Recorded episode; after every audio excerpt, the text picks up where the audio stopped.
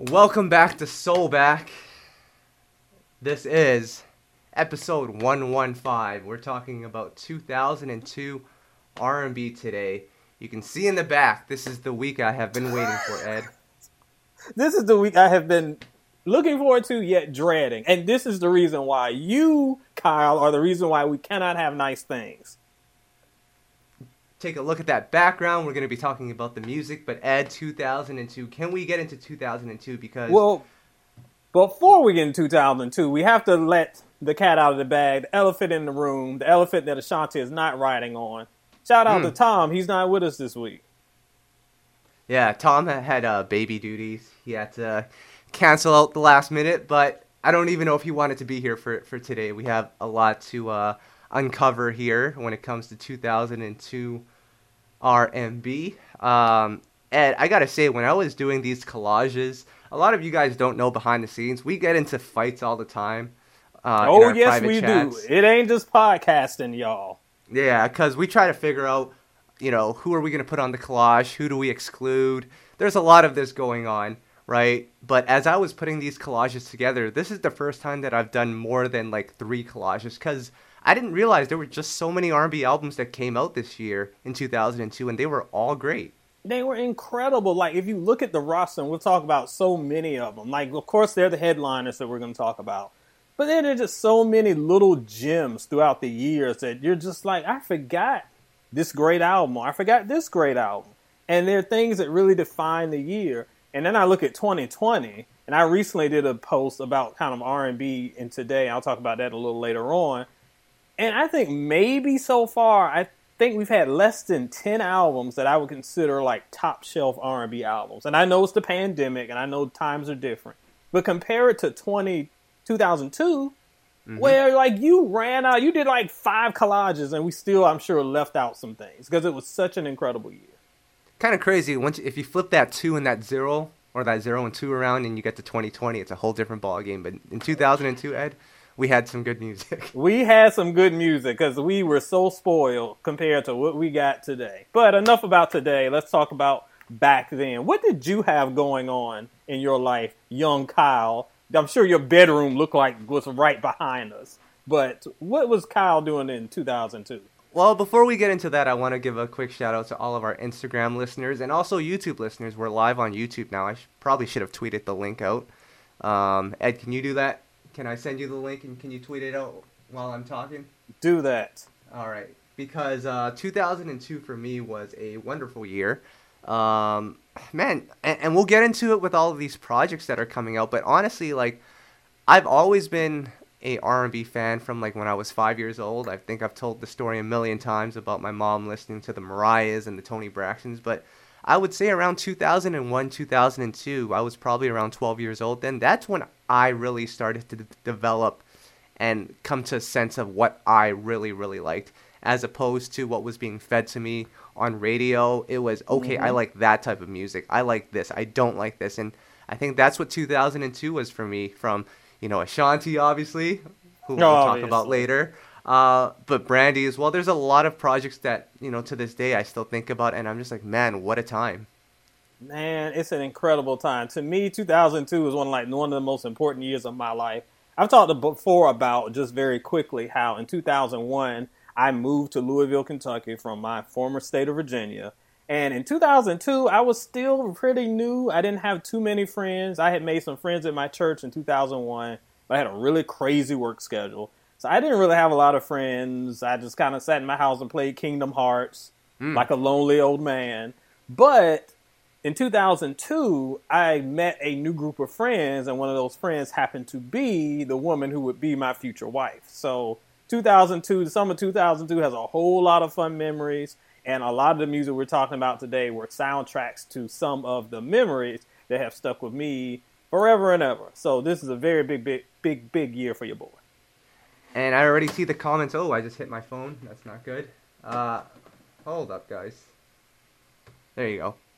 See, it's not a poster; it's an actual background, guys. But uh, I see a couple of people Wish it was a already post, I could demanding us, demanding us to talk about the Full Moon album. Ed, Brandy. Patience, me- players, we'll get there. I mean, we have to get into it now. I mean, we're gonna get go through a lot of these albums, but you can't really talk about 2002 without talking about Full Moon. Doesn't matter what you think about it, whether you love it, you think it's the most amazing thing of all time, whether you think it's slightly overrated. 2002, and we look back at it now, Full Moon is that album. Uh, to me, and I think I've talked about it in the last couple of podcasts, it's not my favorite Brandy album. I think Ed, you can agree on that. But when I listen to that album, and I actually just listened to it last week, it's one of those albums that, again, I can't listen to from top to bottom just because I feel like there's too much going on. But there's a lot of gems on there, and Brandy sounds great on the album, which is you know the the first thing that comes to mind when I listen to that. But Ed, take me back to 2002. Were the people loving Full Moon like they do today? Oh yes, they were. But one thing that I have realized about 2002's Full Moon is that whereas in 2002 we liked the album, we thought it was great, and I think it is one of her better albums. Vocally, it might be her best performance. The legacy of this album is that, especially for younger fans, and this is something that my generation doesn't quite get, but I understand it now more just kind of conversing with younger fans online. To a lot of fans, this was like their first Brandy album, and this is the one where they fell in love with her and it's the one that really defined who Brandy is. So I think that's why that album is so beloved. My generation likes it, thinks it's a good album. I definitely think it's one of her best albums, but the best, not really. My favorite, not really. But its legacy is being kind of like the the hallmark of Brandy, and toward bringing in a new generation of fans it does that. To me, of all of Brandy's albums, you can compare it to Emancipation of Mimi. It's the mm. album, not necessarily a comeback album, but one that really solidified her in the in a um, new generation of fans to be like, okay, this Brandy is dope. Yeah, and I feel like the legacy of it today, Ed. Let's talk about the legacy today. You see it on social media. When did people st- start calling this the vocal Bible? What's your earliest recollection of that? Because obviously, would, I don't think 2002 people were calling it that, but no, there's a, they were not. There's a whole generation of R&B fans, and they just love that album. And again, I was listening to it last week. A lot of great songs on there. But when do you remember people starting to call that the vocal Bible album? I remember it honestly. I did not st- start hearing that until closer to this, well, the previous decade, till the 2010s, maybe mm-hmm. late 2009, but more of this current generation of social media. That is when and I talked to some of my friends who grew up with the first Brandy album and the second album, and those, if you're from that generation, that's probably your favorite Brandy. And for us, that's kind of like our Brandy. But for this generation, this is their Brandy. We're talking Full Moon 2002. It's the one that has inspired a lot of younger fans and a few artists as well that are young. So that's why I think it's become the vocal Bible really in just the past decade. Nobody was calling that in 2002. Sorry to tell y'all. But I will say, Full Moon, the actual song Full Moon, that's like the most amazing Brandy song, period. Maybe one of her best songs ever. I agree. Like that has to be if it ain't top three, it's one or two. And then When You Touch Me, another great one. That that is, you know what? I'll I'll give it more credit than I have over the last few weeks. I actually do enjoy that album, but I'm still on Team Afrodisiac, so we're just gonna leave it at that, Ed. I will give you that. I do not agree at all, but I do think it's her second best album. It is the one that has, I mean, when you think about legacy, it's really stood the test of time. Who in here is talking about 211 as her best album? I'm tripping. Shaquille, mm. who said that? But other otherwise, no, I think that if you argue between Full Moon, Never Say Never, it's a strong argument. Kyle will sneak in Afrodisiac. Yep. You might even want to sneak in the debut if you're an old school fan like me. But to me, those are the ones that encapsulates Brandy. Hundred percent. Ed, I want to talk about a couple more. Let's stick with the females here. We love the females, okay. and I want to save some time because we have like a million debut artists to go through here. But I'm gonna give you some veteran artists. What stood out to you here? We have Whitney Houston. Yes. We had the TLC album. We had the Toni Braxton More Than a Woman album. We had Mariah, who we talked about last week. To me, Ed, oh, and we have Deborah Cox as well. Can't forget about your girl, Deborah. Okay, to me, to me, none of those albums, maybe except the Deborah one, because I really did enjoy that one, but none of those albums connected to me in the way that they should have. I don't know how you felt. I kind of agree. Like, if you go back and look at the best albums of those artists' careers that you just mentioned, none of those would be high on the list. And not that they're bad, because you didn't say an album that was terrible. Although TLC, eh, that was getting close. But most of them are just middle of the road, just okay. And even the TLC one, I think, is better than it's than it gets credit for. He's got some good Neptune songs and some other folks doing their thing. But those albums aren't considered their strongest, but they aren't weak at all. And for fans, they're albums that fans kind of go back to and dig deep for the album cuts. And that's where they kind of get some love from. The Toni album, not my favorite, but I definitely play songs from it. Yep. Definitely play some album cuts from TLC. You know how I feel about my girl Deborah. I listen to all those up and down remixes. She got about seventy four of them up there. Mm. So stuff like that is that I can go back and revisit. But as total projects, not really representative of their best best work. Uh, Toni Braxton says that this album is her worst in her discography. Would you agree with that? Mm, I might have to. I know I ranked her discography not long ago. Mm-hmm. I, if it wasn't the last one, it was near the bottom. But again, it's not terrible. It's probably her weakest. Hit the freeway is on that one. Yeah, you know what? I love the Heat, which we'll talk about in two two weeks from now. This one, I thought it was just okay. Yeah, so, this one, the Heat was better than this for sure. I, I agree. Um, let's talk about some males here then. Uh, Darnell Jones or Darnell. Darnell. Jones. He was with us last week. He he was tuning in. I'm not sure if he's here this week. He released an album. K-Ci and JoJo, uh, Ruff Endz, Tank, our boy Tank, Dru Hill with all five or six members. I don't remember how many there were. Yes, um, looking like a whole Mortal Kombat character select screen. Mm, yes. Uh, Jaheim, Avant, Boyz II Men, Musiq Soulchild. Ed, can I ask you a question about the Musiq Soulchild album? Just hit me with a music one. So I was doing the collage earlier this week, and for some reason, that album cover has like three different colors. It has it in like purple, it has it in blue, and it has it in red. Do you know what I'm talking about? I know exactly what you're talking Why about. Why is that? Because that's what you did back in the day. You switched the game up. I can't remember on my wall which one I have. I think I have the purple one, but I think that might be the most common one. Mm. Y'all can let me know in the comments because I know that one is the one I see the most. But when I did my post, I think ranking his albums, I did red. I don't know. That's just what you did back in the day, variants to kind of show different sides of it. But that's a great album, and to me, one of his best. Not his absolute best. Some people mm-hmm. say it is, but it's like probably number two for me. Yeah, I would say it's close. I think his debut is marginally better. Yep. Um, I'd be curious to see what Tom thinks. I think he thinks both are classics, but I would say this is pretty close. I know a lot of people love this album. Don't Changes on this album. That's a great record. Um, and then that Dru Hill album, Ed. It's the Mortal Kombat selection. Can you yes. give me can can we uh, right now? Can you give me every member of Dru Hill that's ever come into Dru Hill right oh now? Oh my live? gosh! If I do this, I'm sure somebody's gonna call me out. So here we here we're gonna go. We're gonna try. Sisqó, Nokio, Jazz and Woody. Then we've got Scola. He was on this one. Yep. Then we've got ah, what was my man name with the hair? Tao. Tail, yep. Then we got him. Towel tail, whatever. I made him yep. sound like a towel. I guess how, that's how your grandma say, "Go get that towel." So then, of course, we got my boy Smoking Black.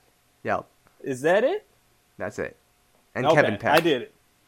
And who? Kevin Peck, longtime manager.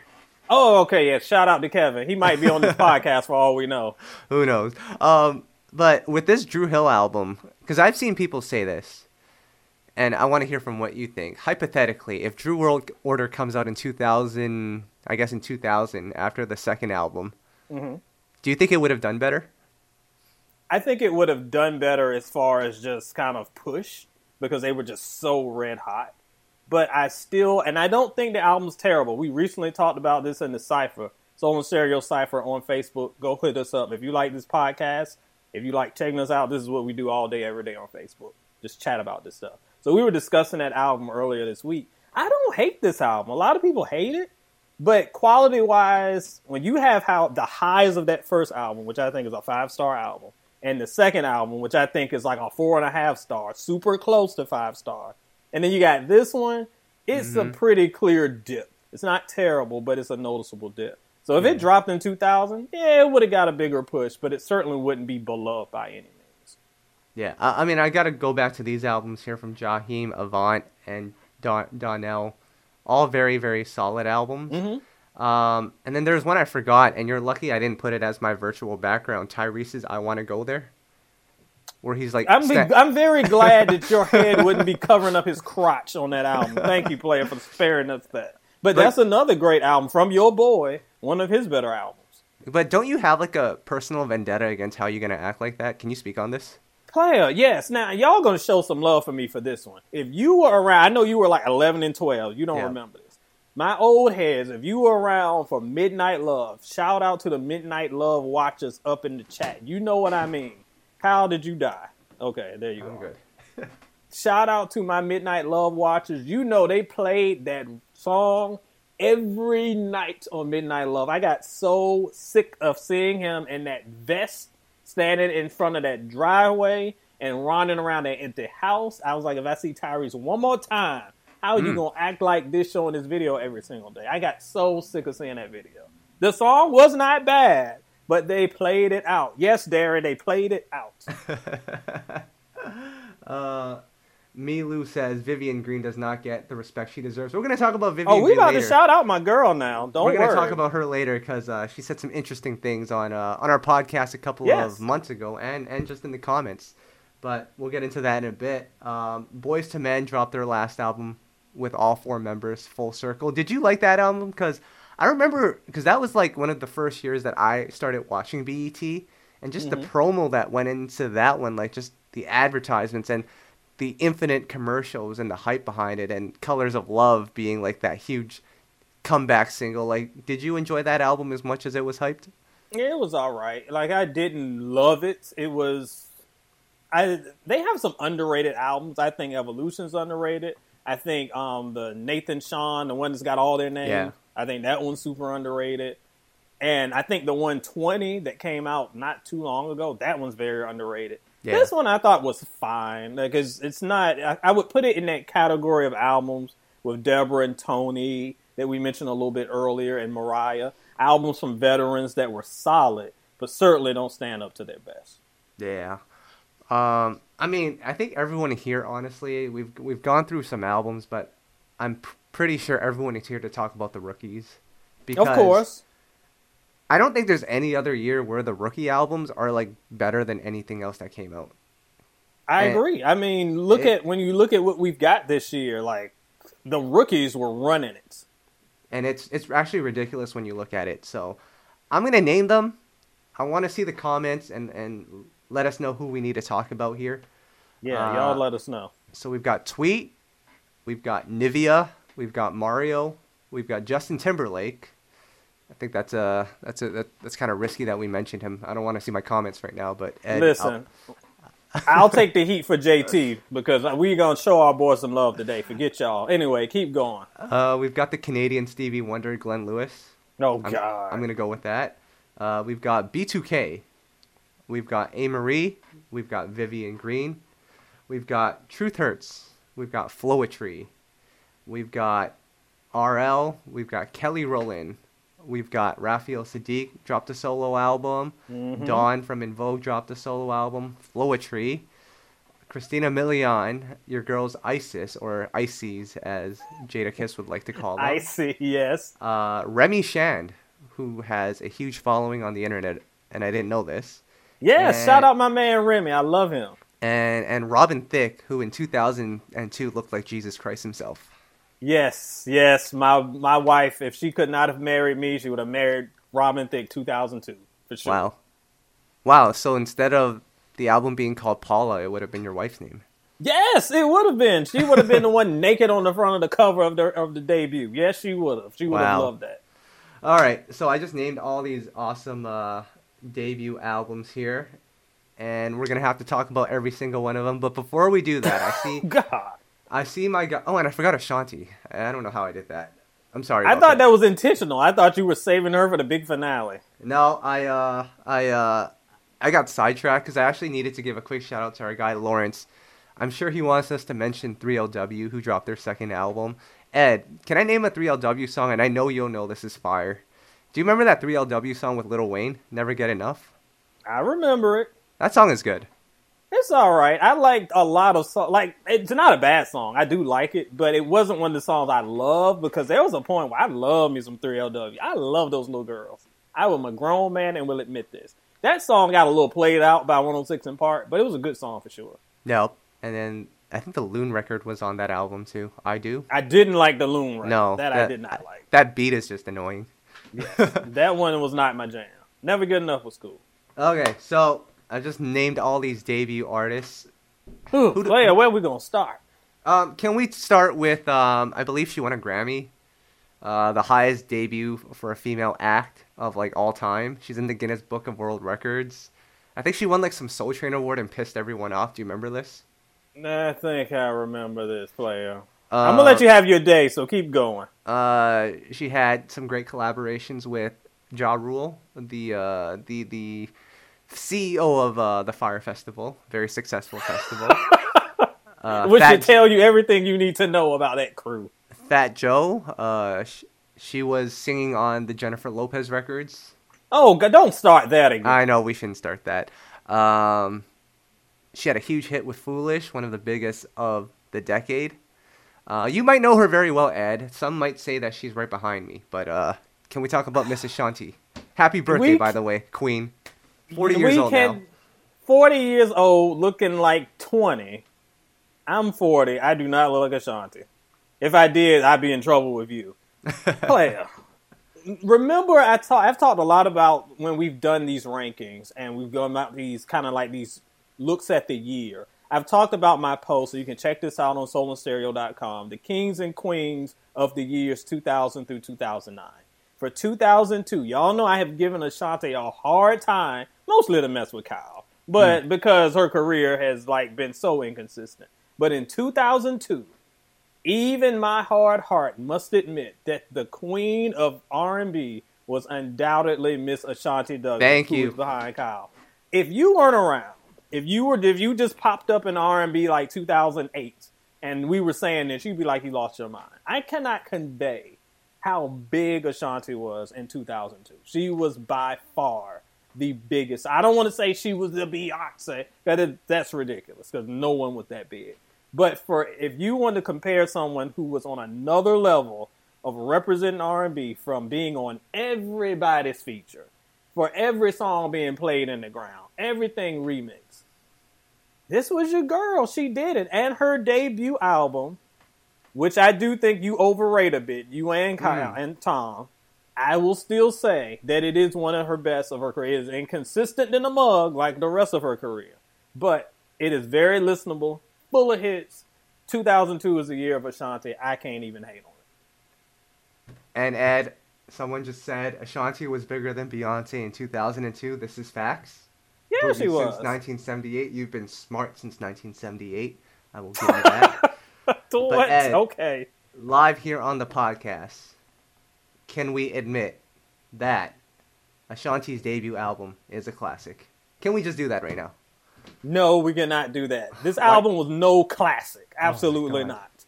It Come was on. a it was an okay album and it was very impactful for 2002. But that impact didn't go past that 12 months and the quality is as shaky as those California earthquakes. Nope. But you can love it all day long if you want to. But a classic, absolutely not. Absolutely all right. not. All right. Uh, well then, uh, if we're gonna talk classics, I guess we have to talk Amerie's album, her debut. Okay, album. let's talk.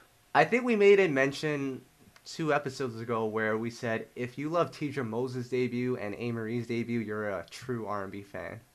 So mm-hmm. we talked about Teedra's two episodes again. Can we talk about Amerie's? Because this is one of those albums, and Rich Harrison if you're out there, we need to interview you. I don't even know if he's on social media, but this album from top to bottom, you can just let it ride out and you can just play it all the way through. I have taught and listen, I have I have been proactive. I have pulled this off the wall. You can see wow. it right here. This album, you know what I paid for this thing? When and we've talked about this before, when albums dropped on the day of, you had to get it the day of and you got it for a discount. So you would get like a album that was usually sixteen ninety nine for nine ninety nine on release day.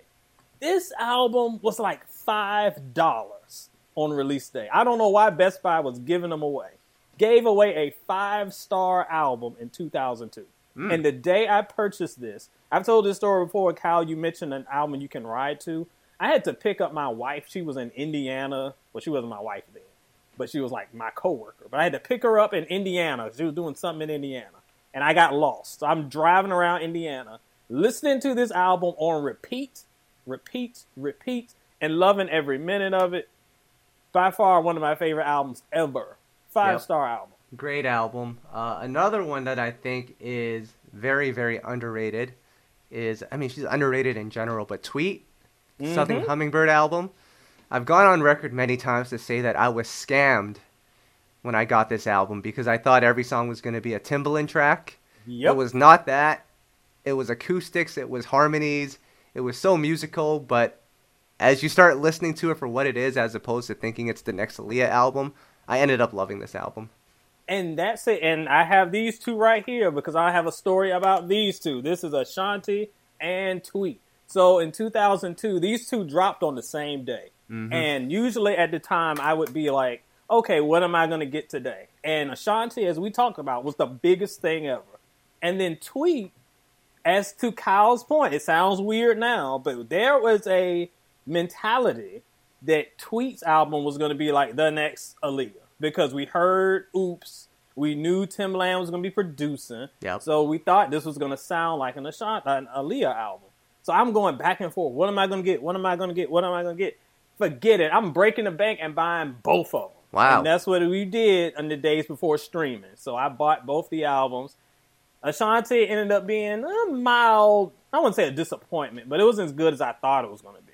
But Tweet was nothing like I expected, but blew me away because it felt more like neo soul than kind of the Timbaland production. It was so different, so soulful, but so incredible. Another one of the better albums of the year. Right, And I did that list of like the 30 best R&B albums of 2000 of the 2000s. I think like five or six albums from 2002 are on that list, and that just shows how incredible this year was. Yeah, absolutely. Um, this is another one I'm going to mention here, Ed, that I feel like people still love to this day, and uh, it's Justin Timberlake's Justified album we've we've had conversations about whether he's an R&B artist or a pop artist. I feel like on this album and and what he was trying to do with this one, this is an R&B album from top to bottom. Uh, the Neptunes did amazing things on there. Timbaland did amazing things on there. The Underdogs. This to me, it's my favorite Justin Timberlake album. I would probably say his second one is his best, but this is definitely my favorite. I agree. I think his second one, and I know we will get some hate for this. I think his second one is five stars. I think his second one is his best. But his second one is more of a pop album, and it definitely leaned toward kind of the EDM wave that we had a little bit at the beginning of the 2010s. But this album, yes, definitely it's an R&B album, and I think it's a little unfair. The same thing we see with Bruno and we see with some other artists, like Amy Winehouse, where we see a non-black artist come in, and it's kind of like, okay, what you're doing ain't R and B. We'll let you in the house, but you ain't really R and B. Hmm. Sure, it is. What that album is, it's definitely an R and B album. He has a pop background, but it's an R and B album through and through. It's an incredible album, and again, one of the better ones. I'd say top five for 2000s for sure, for sure. That one's I'll, back there too somewhere. I'll say this because Montrez Jones is in here. The record that Justin has with Janet, "Take Me Now." Do you remember that song, Ed? Oh, I like. Yes, take me now. Yes. I hate that song. I like that song. I it never does get a little. It gets a little monotonous, but yeah, that's what it is. And I'm sure, and I'm. I haven't looked at the comments yet. I'm sure that somebody's going to bring up the Janet and the JT thing. I won't get into that. I feel like that a lot of times, a lot of people don't look at that objectively. And again, I won't go into detail because we'll be here for another half hour me explaining that. But just like when we talked about you know who, and I lost my voice just mentioning his name. Mm. We won't go into the drama. We're just talking about the historical impact of these albums. So if you don't like them, cool, cancel them. But we're just going to talk about how the albums that really had a big impact on this year, and you can't historically ignore that. And just do me a favor for anyone that's about to cancel them. Please go listen to "Let's Take a Ride" first, and then cancel them. Because that song is a, that's a ten star song right there. So That's a great song. You need to enjoy that one first. Uh, Ed, I'm going to talk about a couple more debut albums here. We have a lot, uh, but these are some fan favorites that I've seen on uh, on social media.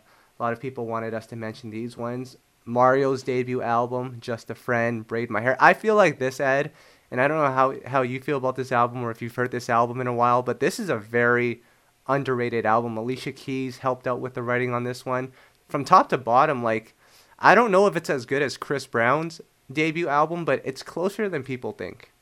This album, I will say, I slept on. Um, my wife, well, I keep saying my wife. She wasn't my wife back then, but she got, and we weren't even boyfriend and girlfriend then. But she had the album, and she loved "Braid My Hair." She loved "Just a Friend." She loved all the songs. So I borrowed the album, and I didn't expect much from it because those songs felt really gimmicky to me. It was just like, oh, I'm just gonna sample Biz Markie and here's a song about me getting my hair done on the porch. And I'm like, okay. they were all right, but it was nothing that I thought that I didn't really see superstar in Mario. I just saw that here's a guy who was doing this thing. Just honestly, I didn't see it until the second album. But when I listened to the album, I was like, huh, this is a lot better than I expected and mm-hmm. showed a lot of the promise that we would see fulfilled in the next release. Yep. So shout outs to Mario on that one. Another underrated one here is Nivea, her debut album. Don't Mess With My Man is on that one. Uh, the Laundromat song with The Man We're Not Allowed to Mention is on that one. And there's a Neptunes record on there, a record that Teedra Moses wrote early on. This one's actually really good too here, Ed. Agreed. Now, this is another one just in that stylings that my future wife had that I listened to. Might have been around the same time I listened to it. Again, I thought "Don't Mess with My Man" was cute, and "Laundromat" was okay. Like I, I wasn't really excited about any of those tracks, but when I listened to the albums, they weren't bad at all, and I thought that they were good starting points and showed me that they had a lot more potential than I originally gave them credit for. Yeah. And then uh, B2K, I want to mention them because they dropped two albums in one year. So that B2K hype was at an all time high. Like, when you look back at it now, I it was probably the right idea to put both albums out in the same year because I don't know longevity wise how long that could have lasted, but to me, when you look back at it now, it was it was it was smart that they did that. Abs- that they, yeah. Absolutely. I mean, I think that again, when you look back at nostalgia and how we're talking about your age group, and we talked about this before. People remember B2K being as big as the Jackson Five because 106 & Park pushed them to the moon they were on everything. They had the tours later on. It was just incredible hysteria around everything they did. But a lot of those young groups like that, we saw it with mindless behavior and some of these other ones. Like yeah. they're super hot, and and then the fame just dies out immediately. So it was very smart of them to kind of capitalize while they could. And again, that's another album. I didn't catch that album until a few years later. Yeah. That album was way better than I thought it was going to be.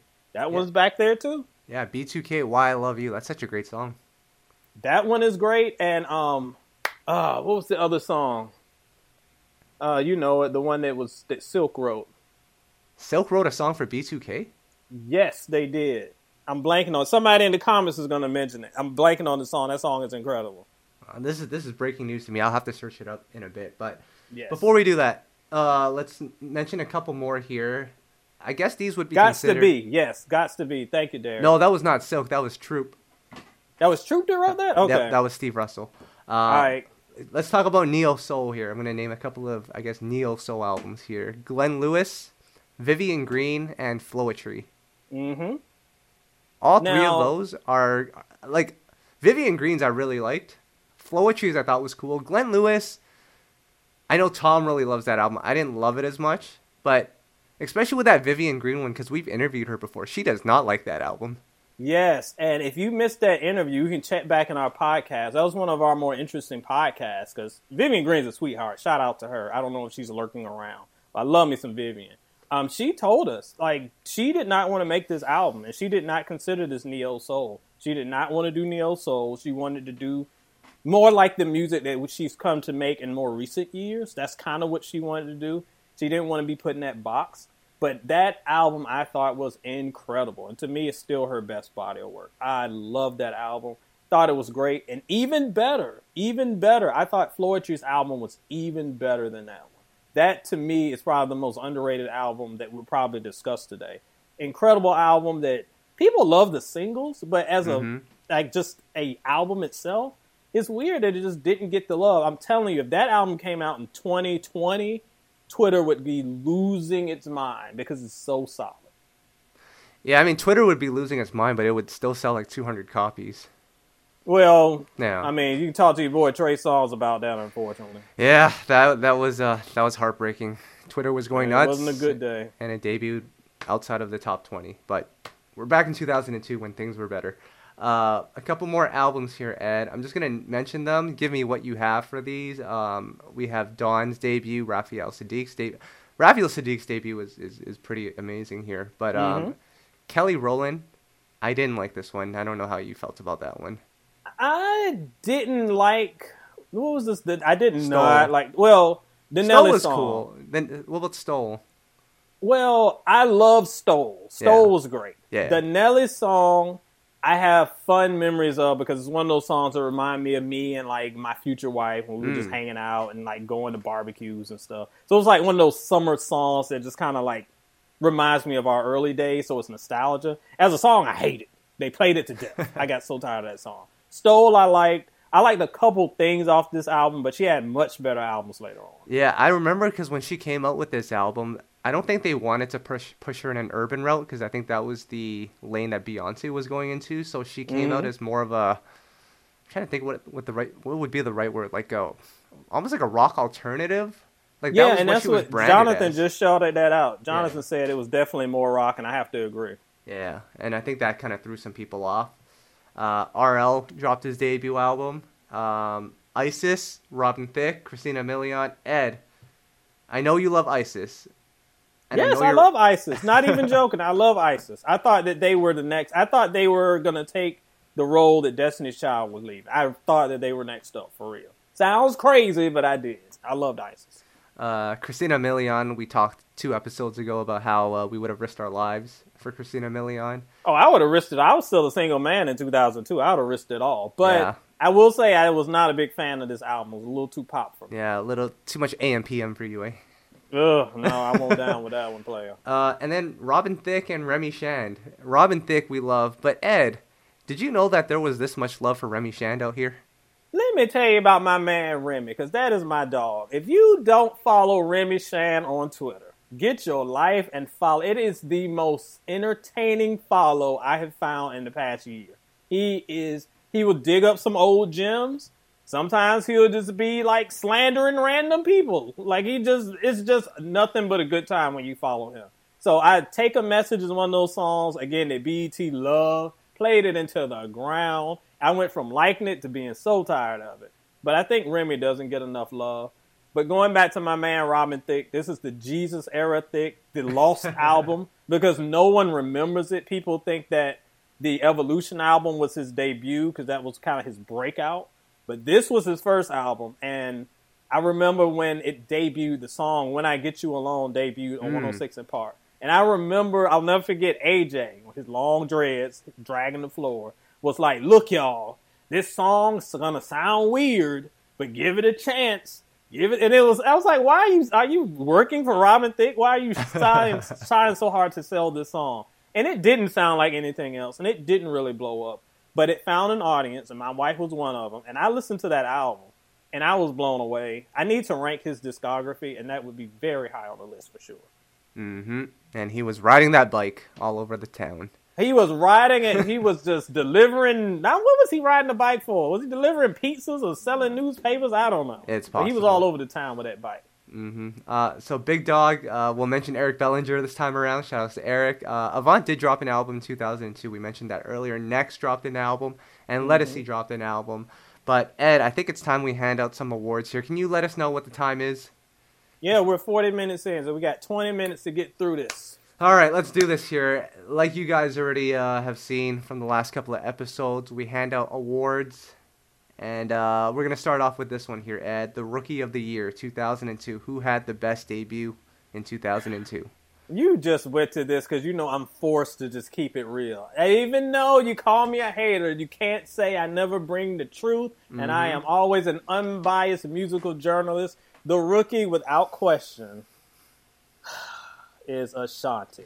Without question. She dominated the year. She was the one who was the flag bearer. And if you would have just were dropped in 2002, you would have thought that she would have dominated for the next decade. Ain't quite happened like that. But she had a great run and it started here. Ed Ashanti wrote such great lyrics like "He's the lighter to my cigarette," and I was oh like, oh my god, I- am ready. Get on my knees. You know what? You know what drove me crazy about that album? Like every song was one word. I was like, what? What? Did she write these when she was in third grade? Like foolish, rescue, movies. Like everything was baby, call. Like what? Put some oomph behind it. Ed, that's what we call efficiency. So we're gonna leave it at that. Anyways, the Please rookie, leave it. the rookie of the year has to be Ashanti. All bias aside, maybe a little bit of bias. The hits, the numbers, the look. We got to give it to Ashanti. Focus. I mean, now if I want to say my favorite rookie, I would have to go for Amerie, especially if we go with quality. But if we were talking about again, if I was in 2002, not looking back with bias of kind of like looking backwards, but if I was in 2002, who was the person who was the most well known, who had the most success, who had solid songs, and who was both most set up for success going down the road, had to be her. I would prefer Amerie all day. I would prefer Tweet, but had to be Ashanti. And so we got the debut albums out of the way, Ed. This might not be the last time you hear of Ashanti this episode, but we'll I would not be surprised. We'll see where this goes. Uh, the next one we have here is what's an album that you feel is underrated that people need to talk about more or just need to go back and listen to? Well, we named a bunch, but I think that the one that stands out the most that we've discussed has to be Floetry. That debut I thought was incredible, and is one that just didn't not it didn't get a lot of love outside of kind of neo soul circles then, and I don't think gets enough love today. We you see a bunch of love for Full Moon and this Ashanti album, and even Tweet Name Marie and a few others music that we've mentioned. But I think that one's kind of is the one that deserves a lot more credit for not just Marsha, but for the Floacist as well. My underrated album, I'm gonna go with Tyrese. I feel like that was a sleeper. Yeah, um, I agree. You know, there was a point in time where I was afraid to listen to that song on my iPod because I didn't want to have that album cover showing, and then a girl would walk by and be like, "What's going on over there?" this is this is true, but I actually really enjoy that album. To me, it's probably Tyrese's best album. I know some people might argue the debut, but I'm gonna go with that one. I feel like that is his best and probably the most underrated. Yeah, I would say it's his most underrated. I would put the probably the debut and maybe even Black Rose. I mm. think I put those above that. Right. But it's really high on the list. Can't yeah. hate. And I got to shout out my my girl Vivian Green, another album that so underrated that she don't even like it. But guess what, Vivian? I'm gonna give you props anyway because the album is great. All right, um, Ed, we're gonna get into this one here now. Uh, what was the most anticipated album for you in 2002? What was the one where you were like, "Man, I can't wait to go to the store, pay my 9.99, and buy this CD when it comes out"? I already told y'all it was between Tweet and Ashanti. And again, it sounds ridiculous for me to say that, knowing me. No, no, I just remember one. I think I have a new one. And we didn't even mention this album. Someone in the, in the captions correct me. I want to say that Keith's album came out in 2002, Rebirth. And if that's the case, that was my number one. Now, I will say that it was also my most disappointing because that is my least favorite Keith Sweat album of all time. Mm, yep, in 2002. That, yep. Yep, that was the one that I was because it had been a while since we had a Keith Sweat record. It was like since 2000, so it was a, a kind of a he usually dropped every other year, so I was kind of fiending for some Keith. To me, I think that was my most anticipated, and then I'll put our girls behind that. Hmm. Um, I would say my most anticipated was, you know, the person behind me, Ashanti. Of course. But the other person that I was really um, anticipating was Justin Timberlake because he had the MTV special. You got to see, like, I remember when "Like I Love You" debuted at the VMA Awards, and you know I had been following NSYNC prior to that, so I'm like, okay, this sounds fresh, and I had already know, known about the Neptunes at the time, so mm-hmm. I was mm-hmm. really excited about that one. But I guess it has to be Ashanti. That it, it's a no brainer. For you, it has to be. Mm-hmm. I would say with JT though, I was kind of skeptical. I was not a big NSYNC fan. My future wife was. She was very excited about this. I was not excited when I heard he was working with um, Timbaland and and um, and the Neptunes. I was kind of like, oh, whatever. Here, he's here's somebody capitalizing on a new sound. But I heard like I love you, and I was like, man, this kind of goes in. So I was I did go check out the album. I remember it was I was in Louisville. It was snowing. It was garbage. It was like pitch black outside. I thought I was gonna die copping this album, but it was so worth it. Mm-hmm. Uh, someone wants us to give a put some respect on their boy Kenny. Are they talking about Babyface? Did he drop an album in 2002? Um, Is that There She Roman- Goes? Was that 2000? and- I thought that was 2001. I thought it was. I didn't think that was 02. I might have to check that Uh, yeah, let's take a look here. because I No, don't no think that was 02. 2001. That was 2001. Okay, yeah. If, if Kenny is who he's referring to, maybe it's Kenny Lattimore. Maybe. Nah, I don't, look, there's a bunch of Kennys out there. I don't know if it's Kenny G. Like, what Kenny, what podcast y'all on? Hmm. Um, let's talk about our favorite three albums of this year, 2002. Okay. Your top three albums of 2002. Um, we've done this every year or every week so far. So let's start off here. What is number three for you? Number three for me is my girl Tweet. Again, it was one that took me kind of by surprise. I didn't expect to love it as much as I did, but it's one that has stuck with me almost 20 years. Oh my gosh, we're old, but it has stuck. The same CD has rolled with me through I don't know how long. I love to revisit it. Songs like Heaven and Drunk were not the songs we expected to hear. We expect to hear a bunch of Aaliyah sounding songs, Mm. not these very sorrowful but well written tracks. But they're the ones that kind of stick with you. And one of my favorites of all time really came out with Tweet. That's my number three. Awesome. Oh yeah, we're supposed to mention the Aaliyah uh, album "I Care for You," but I felt like that was a greatest hits album, so I didn't include it. Yeah, and I did like because it did have a few tracks that were Yeah. unreleased, so that was cool. And I, I do listen to that album probably more than any of her others since it's sort of a greatest hits. That one's back there too. I love it, but yeah, great, great album though. But I Yeah. don't know if I would qualify for what we're talking about. Yeah. Uh, my number three here, and I'm gonna say this because I don't want to get jumped by their fans, by her fans. Oh, I look, I've been fighting them all year, so go ahead. Um, well, I don't think B7 is my favorite album. I don't think Full Moon is my favorite album, but I will give Full Moon a little more credit than I do B7. So I'll give Full Moon the You number don't say. the number three spot. Um, like I said, I gave Brandy the number one spot for Aphrodisiac, so you know I'm not a Norwood hater. Someone called me that on YouTube. I don't know why, but Full Moon for Oh, me is, no. is number three. Uh, I I I love this album. I don't think it's as groundbreaking as people make it out to be. Uh, the the latest thing I've heard is uh, when when when I don't like a Brandy song is uh, they they say that um, I'm not musically advanced enough to listen to it. So I'm like Musically advanced, something like that. listen to but it. I, I'll give Brandy number three because I love Brandy. player, chill out. Like I don't know why these stands are so insecure. Like it's okay to say I like one album and I prefer another, or that album you like is just okay. That's it's called an opinion. It's cool to have an informed opinion. Is what I do. Is I give you my opinion and put some facts behind it. That's kind of like what this journalism thing is. Players, calm down. So yes, if you like it, cool. You love it. I think it's a good album, but not my favorite Brandy album. Mm. Um, so Joshua Huff did for Kenny. He meant Kenny Lattimore. He he feels like we need to give him some more love. We love Kenny Lattimore.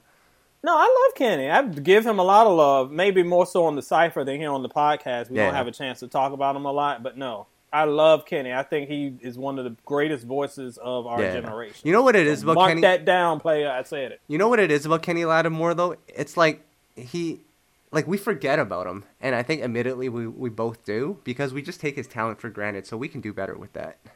Absolutely. I mean, he's one of those guys that's just so effortless with it. So it's not like he has a bunch of bad projects Yeah. that I can diss or a bunch of incredible ones that I can go crazy about. He is just so consistently strong that he kind of does get forget forgotten. But no, one of the greatest voices ever. Not going to ever sleep on that. hmm All right, back back on track here. I don't know how much time we have left. We but- got 10 minutes left. All right, uh, your number two favorite album of 2002. My number two is the one that I almost died getting, and I talked about just a second ago Justin Timberlake's Justified. I Hmm. did not expect too much from this album. I thought that it was just going to be a, Uh, a few good songs from my favorite producers and a bunch of NSYNC junk that I don't really care about. I was not a big NSYNC guy. I didn't even like Gone when they were playing that to death on 106 & Park. But this one won me over as a big JT fan. And, you know, drama aside and appropriation aside, if you want to see me talk about that, go to soulandstereo.com. Put Justin Timberlake in the search bar. I have written about him many times, so I don't have to get into it here with our nine minutes left. But as far as my favorites, it's number two for sure, for sure. Yeah, my number two would probably have to be. And I'm gonna throw you in for a curveball. My number two is Ashanti. What? It's Did gonna... I hear that right? You said number two is Ashanti? I have a number one here, but my number two will be Ashanti. I love this album. I really have no complaints about it, but man, there's just one album that uh if I don't mention it, I think people would yell at me if I don't put it at number one. So Ashanti is my number two. I'm sorry. Happy birthday, Ashanti. You're in my background, so you know I love you, but it pains me to say it. I'm going to go Ashanti, number two. Ladies and gentlemen, we are witnessing growth. And speaking of shouting out, I just have been informed the man himself, Jermaine Dupri, is in the comments. Shout out JD. He is he joined us on a podcast a few months ago. Mm-hmm. One of the absolute pioneers. Thank you for doing what you did to keep R&B alive. So, Ed, number one, what was your favorite R&B album of 2002? Well, I've only been ranting about it for like 50 minutes now, but my number one album for sure is the one I paid $5 for at Best Buy on release day, one summer day in 2002. My Girl Amerie, Incredible album. All I have from front to back, one of the few albums. You know, y'all talk about a lot on Twitter the skips. What album can you listen to without skipping, or what's your skip? I don't think there's one. Even my favorite albums, my favorite album, as y'all know, Kelly Price's "Soul of a Woman." That's my mm-hmm. favorite all-time album. I even skip sometimes the last song on that because sometimes I get tired of the remix, and sometimes I don't want to hear "Lord of All." It's a great song, inspirational. Sometimes it's like, all right, I catch I catch you on Sunday. But this album, I don't skip anything on this Amerie album. One of the few albums I can say has zero skips for me. One of my favorites of all time. That's a solid choice. And I want to see what your number one is. I'm lost. You know who it is, Ed. Because in my rankings of important people, it goes mm-hmm. Buddha, Dalai Lama, Jesus, all these amazing people. Above that is Ashanti. And above that are two people by the name, and they're from Virginia here, Ed. I know where this is. We have yes. to go with Chad Hugo and Pharrell Williams, who worked on the Justin Timberlake album. And yes. my loyalty is with the Neptunes, so by default, Justified is the number one album of the year for me. I don't know if that's the right reason to choose it, but I cannot let Chad and Pharrell down. I mean, listen, it was my number two, so I can't hate on you for that. I'm just I'm surprised you didn't stand all the way to the top. So bravo for you for picking a better album. However, if we're gonna okay. say who what album am I gonna be listening to after this podcast, it will be the Ashanti album. well, of course, of course, we have to go back to that. Great. Um, but no, Amerie's album is probably like we might have to boot boot off uh, Full Moon here. No, should I boot off Full Moon for Amer? That's a tough one. Uh, personally, I would. I don't know if you should. Nah, I think she should stay. No, that that Mel, I th- I can't even pronounce her name, but she's been uh she's been with us the whole time. I think she's a Brandy stan because all I've seen is Brandy comments from her. So for you, because you've stuck around for the whole podcast, I'm gonna go with Brandy as my number three. Um, so I, I think that works. I think that works. So Ed, I think that's it for 2002 R&B. Next week we'll do 2001. A lot of great albums came out in 2001. 8701 obviously is going to be much talked about. We both love that album, but that's for next mm-hmm. week. I think we have a special yep. guest for next week as well. So we uh we'll, we'll, we'll, be ready for that. But what's going on with SoulandStereo.com? I can't wait to argue about next week. I'm coming for you, Shaquille. And and shout out to Shaquille. He just asked which um what do I skip on Keith's 1996 album, another one of my favorites. Chocolate Girl, a little sleepy for me, so I skip that one most of the time. But anyway, we're talking about soulandstereo.com. today, if you haven't done it yet, go to soulandstereo.com. I have ranked the entire discography, A Labor of Love, LL Cool J. I feel like the most underrated legend in hip hop history. He is a pioneer. He has been around for decades. Straight up five star classic albums. Y'all don't remember him from nothing but these cop shows. He is one that hits before there was Drake, before there was everybody. It was LL. He is a pure legend. The first artist I remember calling himself the GOAT, and we called him that, and we were like, yep, he the GOAT. LL's entire discography ranked from bottom to top, soulandstereo.com. Secondly, Kyle, I know you saw this. This was a very heartfelt post for me. Mm. I wrote about four reasons why R&B has had this downturn in the past decade. We've talked before about how something weird happened around 2008, 2009, 2010. Yeah. And R&B hasn't really recovered. And why is that? I break down exactly why because it talks about the economy, it talks about the stage, we talked about the changing over to hip hop, we talked about the include the influence of autotune. All of this goes into it. So check out soulandstereo.com and see why R&B started sliding down in 2010 and how we can get it together. And it doesn't help that all 19 of you guys viewing this right now on Instagram did not purchase Trey Songz album. I'm just saying. That's and I mentioned that too. so I call y'all out for that. Get ready. It's some it's some tough love, but it's all love. Mm-hmm. Um, can I just say one thing before I plug the You Know I Got Soul stuff? Yep, we got three minutes. I've uh I've received some death threats on my uh, Instagram, so uh Brandy Full Moon is now number one. We're bumping everyone. Oh my god! It's crazy out here, guys, but uh, Full Moon has done it. I hope you guys are happy. Uh, Full Moon brings out the werewolves for real. uh, that's it for for me as well. On you know I got so we have a couple of interviews lined up here that I'm really excited about. I'm actually trying to get this uh, R&B draft thing up and running, Ed, and I, I want you to be a part of this.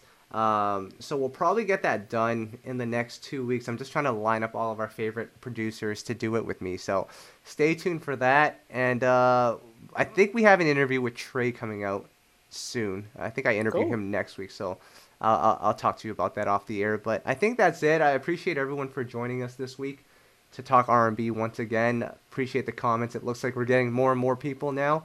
And uh, one of the things that I've been discussing with Ed and Tom is maybe getting you guys in on this and having you guys talk with us on Zoom as well about these albums. But uh, we have to see you guys behave a little better. I don't, I don't, I don't, I don't trust you guys being live on air yet. But once we get there, we'll we'll talk about it. But Ed, I think that's it for this week. We'll talk next week and uh, R&B forever, guys.